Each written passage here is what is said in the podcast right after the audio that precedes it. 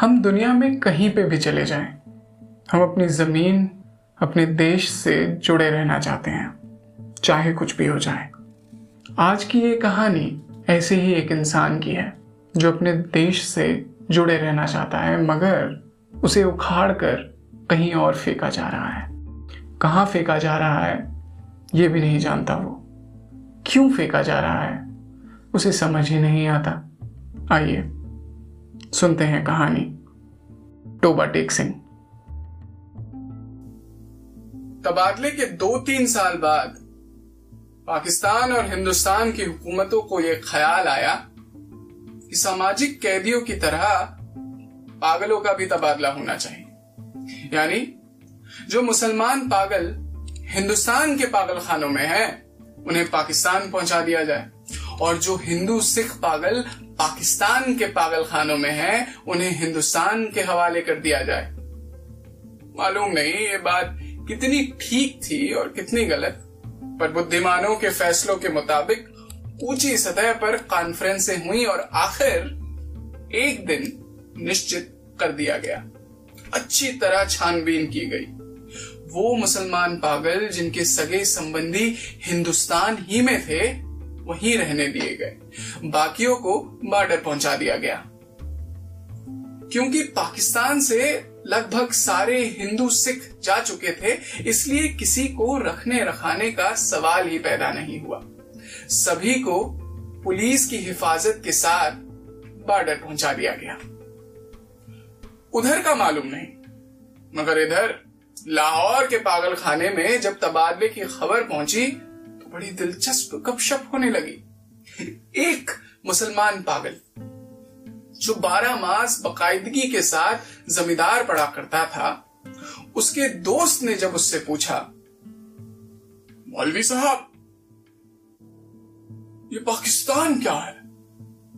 तो बड़े सोच विचार के बाद उसने जवाब दिया, हिंदुस्तान में एक ऐसी जगह है, जहाँ उस्तरे बनते हैं। ये जवाब सुनकर उसका दोस्त संतुष्ट हो गया। ऐसे ही एक सिख पागल ने दूसरे सिख पागल से पूछा, सरदार जी, हमें हिंदुस्तान क्यों भेजा जा रहा है? हमें तो वहाँ की भाषा ही नहीं आती। वो मुस्कुराया और कहने लगा ओए, मुझे तो हिंदुस्तानियों की भाषा आती है। हिंदुस्तानी बड़े अकड़ अकड़ होते हैं, शैतान होते हैं कई पागल ऐसे थे, पागल नहीं थे कातिल थे। उनके रिश्तेदारों ने अफसरों को पैसे दे दिलाकर पागल खाने में दाखिल करा दिया था, ताकि वो फांसी के फंदे से बच जाए। ये समझते थे कि हिंदुस्तान का बंटवारा क्यों हुआ है, पाकिस्तान क्या है, मगर सही वाक्यात से ये भी बेखबर थे। अखबारों से कुछ पता चलता नहीं था और पहरेदार जाहिल गवार थे, उनकी बात से कुछ समझ ही नहीं आता था। ये इतना जानते थे कि एक आदमी है, मोहम्मद अली जिन्ना, जिसे कायदे आज़म कहते हैं और उसने मुसलमानों के लिए एक अलग मुल्क बनाया है। ये पाकिस्तान है। मगर ये कहाँ है, कहाँ से कहाँ तक फैला हुआ है, इसके बारे में किसी को नहीं मालूम था। जो बताने की कोशिश भी करते थे, वो इस उलझन में गिरफ़्तार थे कि वो हिंदुस्तान में है या पाकिस्तान में। अगर अगर वो हिंदुस्तान में है तो ये पाकिस्तान कहाँ है? और अगर वो पाकिस्तान में है तो ये कैसे हो सकता है कि कुछ अर्से पहले वो हिंदुस्तान ही में थे? एक पागल तो हिंदुस्तान, पाकिस्तान पाकिस्तान, हिंदुस्तान के चक्कर में ऐसा गिरफ़्तार हुआ कि और पागल हो गया। सफ़ाई करते करते एक दिन पेड़ पर चढ़ गया और टहनी पर बैठकर दो घंटे निरंतर भाषण देता रहा, जो हिंदुस्तान और पाकिस्तान की नासुक मामलों पर था। सिपाहियों ने जब उसे नीचे उतरने को कहा तो और ऊपर चढ़ गया। जब उसे डराया, धमकाया गया तो कहने लगा, मैं ना हिंदुस्तान में रहना चाहता हूँ, ना पाकिस्तान में। मैं इस टहनी पर ही रहूँगा। काफ़ी देर के बाद, जब उसका दौरा उतरा, सर्द पड़ा तो वो नीचे उतर आया और अपने हिंदू सिख साथियों से गले मिलकर बहुत रोया उसका दिल भर आया था। उसका दिल भर आया था ये सोचकर कि उसके साथ ही उसे छोड़कर हिंदुस्तान चले जाएँगे।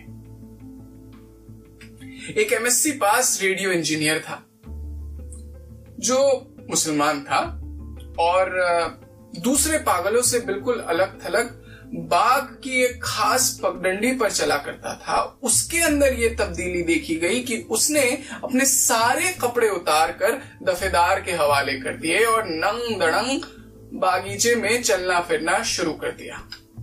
चियोट का एक मोटा मुसलमान था जो मुस्लिम लीग का लीडर रह चुका था और दिन में पंद्रह सोलह मरतबा नहाया करता था। उसने अचानक ये आदत छोड़ दी। और अपने जंगले में ये ऐलान कर दिया कि वो मोहम्मद अली जिन्ना है, क्योंकि उसका नाम मोहम्मद अली था। वो कायदे आज़म है, और उसकी देखा देखी एक सरदार मास्टर तारा सिंह बन गया। अब लाजमी था कि दोनों में फसाद हो जाता। इसलिए दोनों को खतरनाक पागल करार कर अलग अलग बंद कर दिया गया।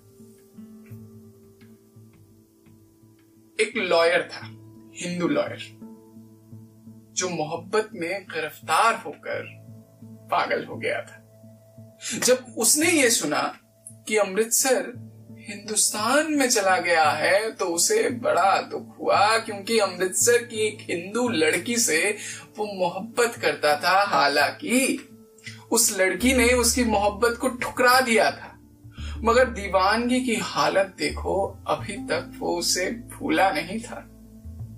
वो उन तमाम हिंदू और मुसलमान लीडरों को गालियाँ देता था, जिनकी वजह से हिंदुस्तान का बंटवारा हुआ है। जिनकी वजह से वो पाकिस्तानी हो गया है और उसकी महबूबा हिंदुस्तानी। तबादले की खबर जब पहुँची तब सभी पागलों ने उस वकील को समझाया कि वो दिल बुरा ना करे। अरे, उसे हिंदुस्तान भेज दिया जाएगा जहाँ उसकी महबूबा रहती है। मगर भाई साहब जाना नहीं चाहते थे क्योंकि इनका ख्याल था कि अमृतसर में इनकी प्रैक्टिस नहीं चलेगी। अच्छा पागल खाने में दो एंग्लो इंडियन थे। जब उन्हें ये पता चला कि अंग्रेज़ भारत को आज़ाद कर, हिंदुस्तान को आज़ाद कर चले गए हैं। तो सदमा लगा। दो घंटे रोज इस महत्वपूर्ण विषय पर चर्चा किया करते थे कि अब उनकी हैसियत क्या होगी। यूरोपियन वार्ड रहेगा, हटा दिया जाएगा। ब्रेकफास्ट मिला करेगा या नहीं? डबल रोटी की बजाय ब्लडी इंडियन चपाती तो जहर मार नहीं करनी पड़ेगी।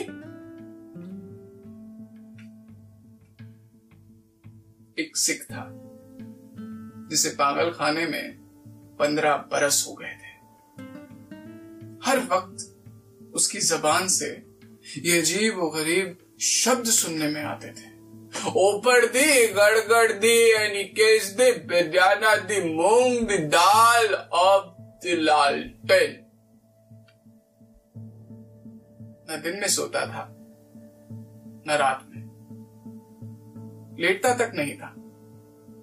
पहरेदारों का कहना था, पिछले पंद्रह बरस से वो ऐसे ही है। अलबत्ता कभी कभी दीवार के सहारे टेक ले लिया करता था। जिसके कारण, हमेशा खड़े रहने के कारण, उसके पाँव सूज गए थे, पिंडियाँ फूल गई थी, जिस्मानी तकलीफ़ के बावजूद भी वो लेटता तक नहीं था। पाकिस्तान, हिंदुस्तान और तबादले की बात जब भी पागल खाने में होती तो वो ध्यान से चुपचाप सुनता। और जब उससे उसकी राय पूछी जाती तो वो बड़ी संजीदगी के साथ जवाब देता।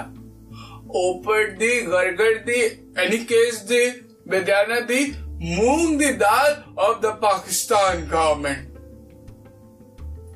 लेकिन बाद में ऑफ़ द पाकिस्तान गवर्नमेंट की जगह ऑफ़ द टोबर टेक्सिंग गवर्नमेंट ने ले ली और उसने दूसरे पागलों से पूछना शुरू कर दिया कि ये टोबा टेक्सिंग कहाँ है? जहाँ का वो रहने वाला है। मगर कोई भी ये बात बता नहीं पाता था कि वो हिंदुस्तान में है या पाकिस्तान में। जो भी बताने की कोशिश करता था, वो इस उलझन में गिरफ़्तार था कि पहले सुना है सियालकोट हिंदुस्तान में था, अब सुना है पाकिस्तान में है।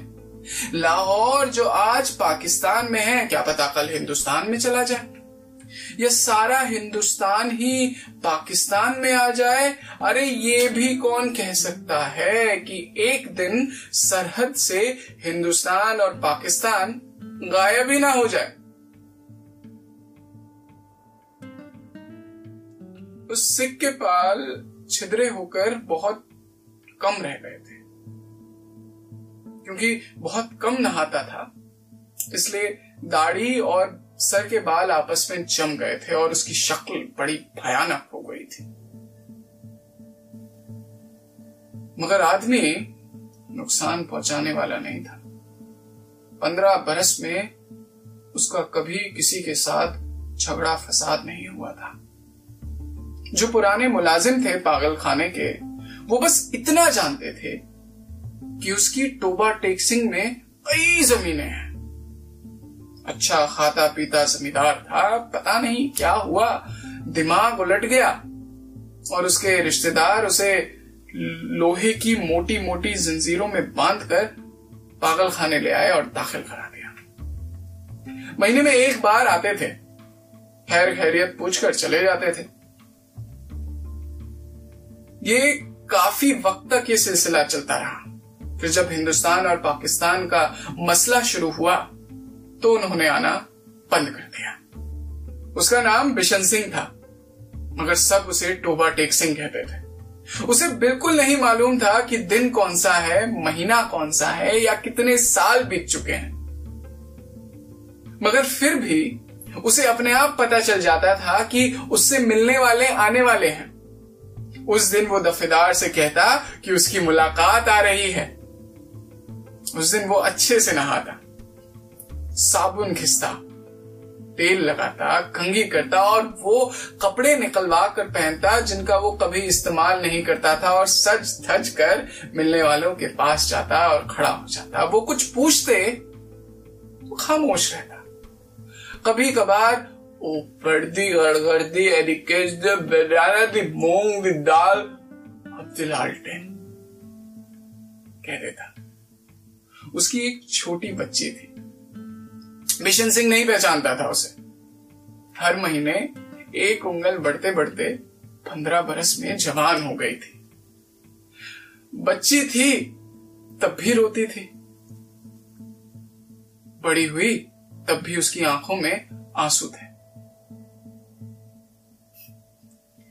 जब हिंदुस्तान और पाकिस्तान का मसला शुरू हुआ तो उसने लोगों से पूछना शुरू कर दिया कि टोबा टेक सिंह कहाँ है? जब उसे संतोषजनक जवाब नहीं मिलता था तो उसकी कुरे दिन ब दिन बढ़ती जाती थी। अब तो मुलाकात भी नहीं आती। पहले तो अपने आप पता चल जाता था, दिल की आवाज़ बता देती थी, लेकिन जैसे अब दिल की आवाज़ बंद हो गई थी, जो उनके आने की खबर दिया करती थी। उसकी बड़ी दिली इच्छा थी कि वो लोग आए। वो लोग आए जो उसे हमदर्दी दिखाते हैं। वो लोग आए जो उसके लिए मिठाई, कपड़े लाते हैं। वो आए तो वो उनसे पूछे कि टोबा टेक सिंह कहाँ है? उसे पूरा यकीन था कि वो बता देते कि टोबा टेक सिंह हिंदुस्तान में है या पाकिस्तान में, क्योंकि उसका ख्याल था वो टोबा टेक सिंह से ही आते हैं, जहाँ उसकी बहुत जमीने हैं। पागल खाने में एक पागल ऐसा भी था जो खुद को खुदा कहता था। एक दिन बिशन सिंह ने उससे पूछा टोबा टेक सिंह कहा है? हिंदुस्तान में या पाकिस्तान में? पहले तो वो जोरदार हंसा, खुदा की तरह, और फिर कहा वो ना हिंदुस्तान में है, ना पाकिस्तान में, क्योंकि अभी तक हमने हुक्म ही नहीं दिया। बिशन सिंह ने उस खुदा से कई मरतबा मिन्नतें की। खुदा खुदा हुक्म दे दो। हुक्म दे दो खुदा। ये झंझट खत्म करो खुदा। खुदा। मगर वो खुदा था, ऐसे कैसे सुन लेता? उसके पास कई सारे मसले थे, कई सारे हुक्म देने थे उसे। इसलिए नहीं सुना। मिशन सिंह को गुस्सा आया और एक दिन वो खुदा पर बरस पड़ा। ओ पढ़ गड़गड़ दी यानी केस दी बेदाना दी मूंग दी दाल ऑफ़ द बाई गुरु जी द खालसा एंड बाई गुरु जी दी फतेह। इसका मतलब शायद ये था कि तुम मुसलमानों के खुदा हो। सिखों के होते तो सुनते। तबादले से दो तीन दिन पहले टोबा टेक सिंह का एक मुसलमान जो बिशन सिंह का दोस्त था मिलने आया। पहले कभी नहीं आया था। बिशन सिंह ने उसे देखा, एक और हटा, वापस जाने लगा। सिपाही ने उसे रोक लिया और कहा, ये तुम्हारा दोस्त है असलदीन तुमसे मुलाकात के लिए आया है। बिशन सिंह वहीं रुक गया और उसे एक नज़र देखने के बाद कुछ बड़बड़ाने लगा। फजलदीन ने अपना हाथ बढ़ाकर उसके कंधे पर रखा और फिर कहा मैं काफ़ी वक्त से सोच रहा था तुमसे मिलने आऊँ, पर फुर्सत ही नहीं मिली। तुम्हारे आदमी सारे के सारे हिफाजत के साथ हिंदुस्तान चले गए हैं। मेरे से जितनी मदद हो सकी मैंने की। तुम्हारी बेटी रूप कौर। वो फसलदीन कहते कहते रुक गया। किशन सिंह कहने लगा, कुछ याद करता हुआ बेटी रूप कौर। हाँ। वो भी ठीक ठाक है। उन्हीं के साथ, उन्हीं के साथ चली गई है। बिशन सिंह खामोश रहा। फजलदीन ने फिर से कहना शुरू कर दिया। उन्होंने कहा था मुझसे कि मैं तुम्हारी खैर खैरियत पूछता रहूँ। मैंने सुना है अब तुम तुम हिंदुस्तान जा रहे हो। भाई बलवीर सिंह और भाई बंदावा सिंह से सलाम कहना। बहन अमृत कौर से भी। भाई बलवीर सिंह से कहना कि वो जो दो भूरी भैंसे वो छोड़ गए थे उनमें से एक ने कट्टा दिया है। एक ने कट्टी दी थी। छह दिन की होकर मर गई। सुनो, कोई मदद चाहिए हो? मुझसे कहना। मैं हर वक्त तैयार अभी मरूंडे लाया हूँ। मिशन सिंह ने मरूंडो की पोट ले ली और सिपाही को पकड़ा दी और फिर पूछा ये टोबा टेक सिंह कहा है? कहा है? वही है? था हिंदुस्तान में? पाकिस्तान में? पाकिस्तान में? नहीं। हिंदुस्तान में फजलदीन बौखला गया। मिशन सिंह पलटा और बड़बड़ाता हुआ चला गया। ओ पढ़ती कर करती दी बेदानत मूंग दी दाल ऑफ़ हिंदुस्तान एंड पाकिस्तान दूर फुटे मुँह। तबादले की तैयारी पूरी हो चुकी थी। दोनों तरफ़ की सूचियाँ बदली जा चुकी थी। सर्दियों का वक्त था। लाहौर के पागल खाने से लॉरियाँ भरकर हिंदू सिख पागलों को बार्डर लाया गया। दोनों तरफ़ के सुप्रिंटेंडेंटों ने अपनी आरंभिक कार्रवाई की और फिर तबादले का काम शुरू हो गया। लारियों से पागलों को निकालना बड़ा मुश्किल था। बाहर ही नहीं आते थे। और जो बाहर आते थे, वो इधर उधर भाग जाते थे, उन्हें पकड़ा नहीं जाता था। कुछ नंगे थे, उन्हें कपड़े पहनाए गए तो अपने तन से कपड़े फाड़ कर अलग कर दिए। कुछ रो रहे थे, कुछ चीख रहे थे, कुछ चिल्ला रहे थे, कुछ गा रहे थे। पागल औरतों का शोरगुल अलग था। कान पर पड़ी आवाज़ सुनाई नहीं देती थी, इतनी सर्दी थी कि दांत से दांत बच रहे थे। कई पागलों को यह समझ नहीं आ रहा था कि उन्हें क्यों यहाँ से उखाड़ कर वहाँ फेंका जा रहा है। और जो जो ये चीज़ समझ सकते थे, वो नारे लगा रहे थे। पाकिस्तान जिंदाबाद, पाकिस्तान मुर्दाबाद। दो बार दो बार फसाद होने से बचा। क्योंकि वो मुसलमान और सिख जो कुछ समझ सकते थे, उन्हें ये नारे सुनकर तैश आ गया। बिशन सिंह की जब बारी आई, उस पार के अफसर ने उसका नाम रजिस्टर में लिखा तो बिशन सिंह ने पूछा, तुम्हारा टेक सिंह कहा है? हिंदुस्तान में? पाकिस्तान में? तो अफसर हंसा पाकिस्तान में। ये सुनते ही बिशन सिंह एक और उछला और अपने साथियों के पास भाग गया। पाकिस्तानी सिपाहियों ने उसे पकड़ा और ज़बरदस्ती दूसरी ओर ले जाने लगे। मगर वो कहने लगा, टोबा टेक सिंह यहाँ है, टोबा टेक सिंह यहाँ है।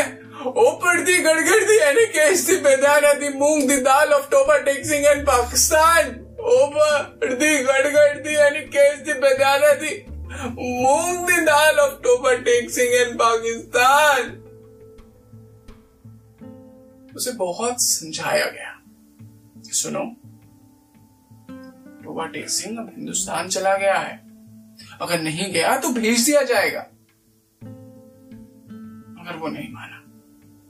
उसे ज़बरदस्ती जब खींच कर ले जाने लगे तो ज़मीन के एक टुकड़े पर वो अपनी सूजे हुए टांगों से ऐसे खड़ा हो गया, जैसे अब उसे दुनिया की कोई ताकत नहीं ला सकती थी।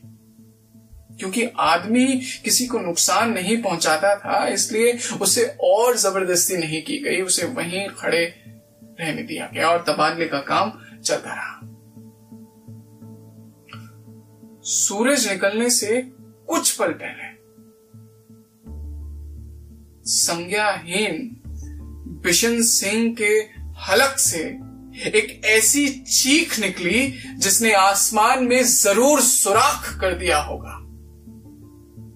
और वो चीख सुनकर सारे अफसर, सारे सिपाही दौड़ कर आए और देखा, वो आदमी जो पिछले पंद्रह बरस से लेटा तक नहीं था। अपनी टांगों पर खड़ा था। आज औंधे मुँह पड़ा है। ज़मीन के उस टुकड़े के उस तरफ़ खारदार तारों के पीछे पाकिस्तान है और इस तरफ़ खारदार तारों के पीछे हिंदुस्तान और वो ज़मीन का टुकड़ा जिसका कोई नाम नहीं था टोबा टेक सिंह पड़ा था।